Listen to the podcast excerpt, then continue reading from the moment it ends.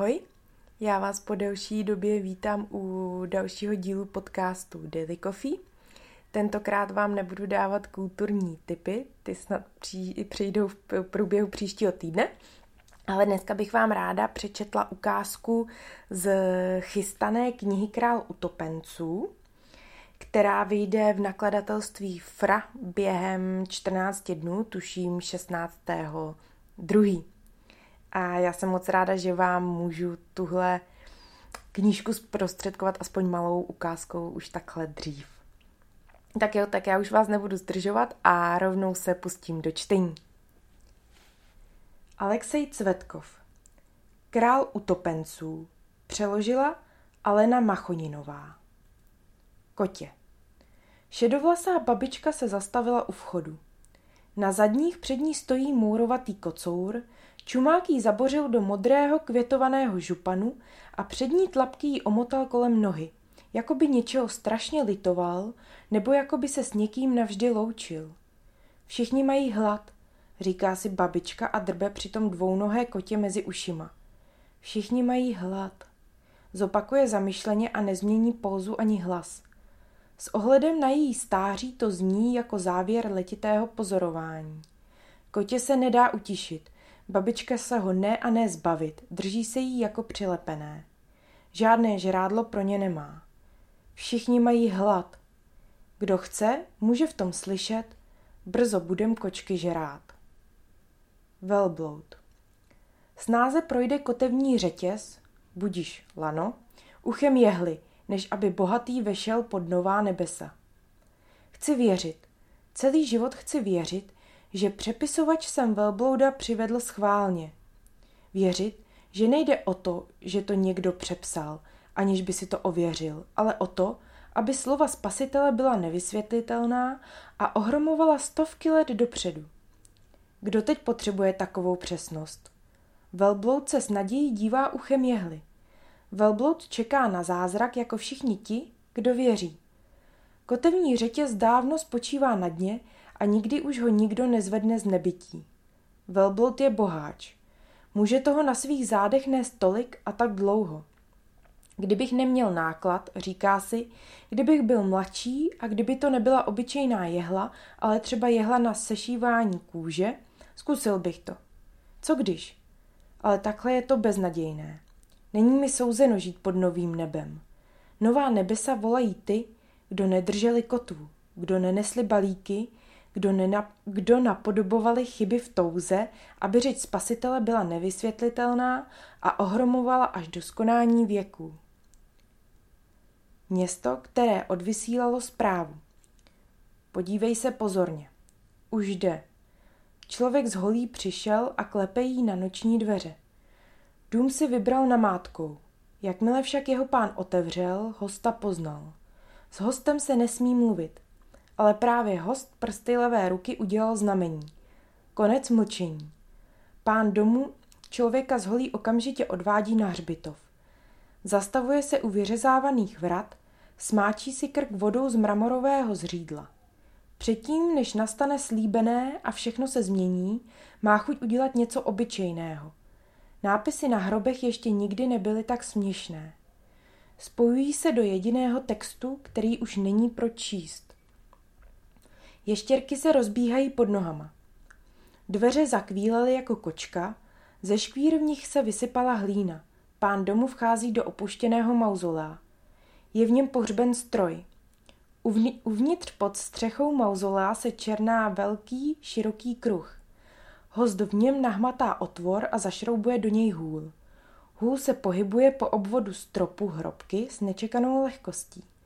Pán domu ji bere do rukou, začíná běhat kolem probuzeného stroje a podřizuje se ideálnímu kruhu. Host mu dává znamení.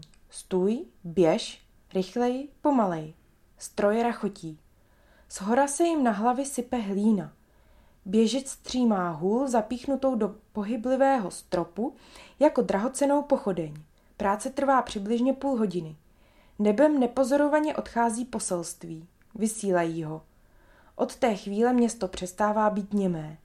Nikdo ve městě neví, co je to za poselství, jelikož je společné a nemůže být dáno jednotlivci. Někteří obyvatelé se domnívají, že posláním disponuje pouze hřbitovní stroj. Jiní mají za to, že posláním disponuje pouze člověk z holí. Další, dalším se zdá, že posláním není možné disponovat, neboť samo poslání disponuje námi jakožto přístroj. Co si myslí člověk z holí, nikdo neví.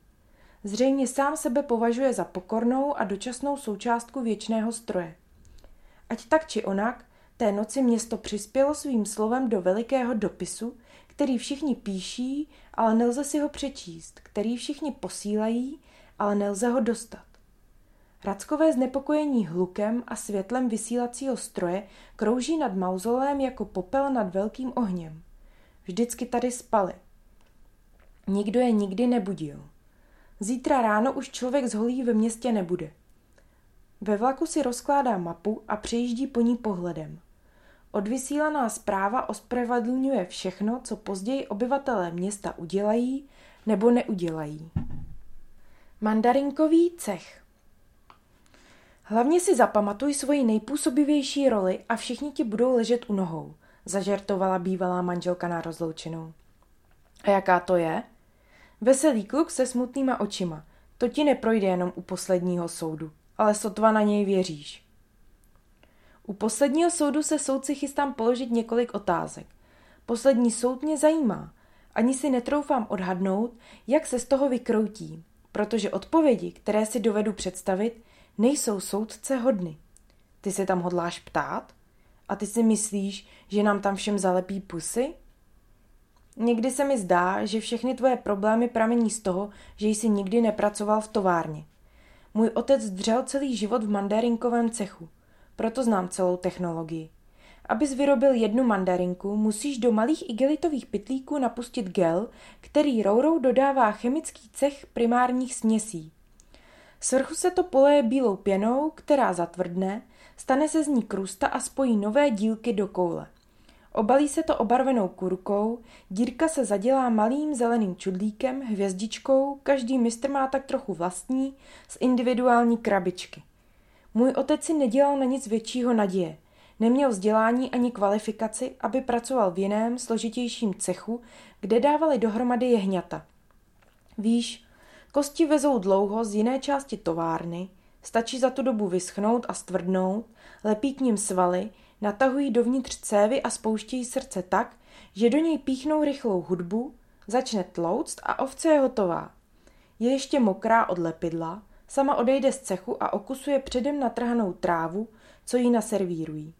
Je to skvělé, ale tátovi se o tom mohlo jenom zdát, že by vyráběl kozy, ovce, vlky, psy nebo hlubokovodní ryby v osvícených vanách. Ale ty by se tam se svými schopnostmi dostat mohl. Dneska se to všechno už samozřejmě nedělá ručně. Je to automatizované, běžící pás jenom taháš za páky. Za to máma, ta byla doma. Věnovala se domácímu řemeslu. Lepila ze zrní klasy. Když měla všechny součástky, mohla nám dětem na svátek smontovat i brouka, ale po každé se to nepovedlo. Přece jen to bylo vyráběné po domácku, bez patentu. Ještě si pamatuju dobu, kdy se montovalo doma, ne každý byl v cechu. Mohl by ses dokonce vypracovat až do laboratoře, kde montují lidi. To je nejvyšší liga.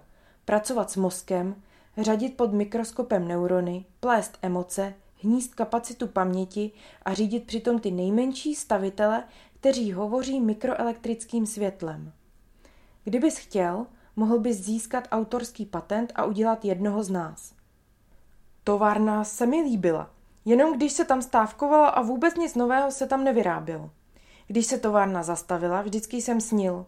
Ať se to bere od někud samo, ať to roste třeba ze země a zvířata by se mohla naučit dělat se navzájem nějak sama. Jakmile se továrna zastavila, zavřel jsem oči a představoval si, jak ryby ve skleněné hloubce přecházejí na samovýrobu. A bývalá manželka se rozesmála. Plastovým nechtem si setřela veselou slzu z koutku oka. Vždycky si měl absurdní smysl pro humor. V tom taky spočívala všechna tvoje přitažlivost. Ze země, navzájem, samovýroba, pověz o tom u posledního soudu. Soudce, kterého někdo rozesmál, není tak krutý. Proč ne? Třeba dostane chuť to použít v další sérii. Ty věříš, že bude další série? A ty myslíš, že je to nesmysl? Proč by ji nespustil, když uslyší můj vtip? Možná už se rozhodl a proto o tom teď mluvím. A zase se zasmála. Zapnul jsem diktafon, abych si ten zmatený cukrový smích uložil v telefonu místo zvonění.